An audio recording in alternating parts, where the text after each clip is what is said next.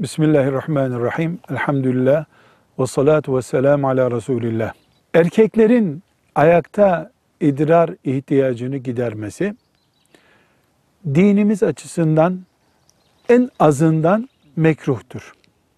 Erkeğin oturarak idrar ihtiyacını gidermesi gerekir. Ama sahih hadisi şeriflerde Resulullah sallallahu aleyhi ve sellem Efendimizin sıkışık bir anda iken ayakta idrar yaptığına dair de bilgi vardır. Dolayısıyla erkeklerin oturarak idrar ihtiyacını gidermesi sünnete uygun olandır. Zaruret halinde ayakta da idrar yapılabilir.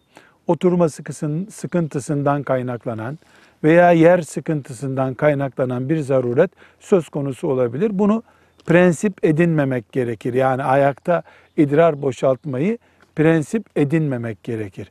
Bunun dışında zarureten ayakta da idrar yapılabilir. Ayakta veya oturarak ana maddemiz, ana zorunluluk sıçramayı önlemektir. Çünkü kabir azabının temel nedenlerinden biri idrar sıçramasına dikkat etmemektir.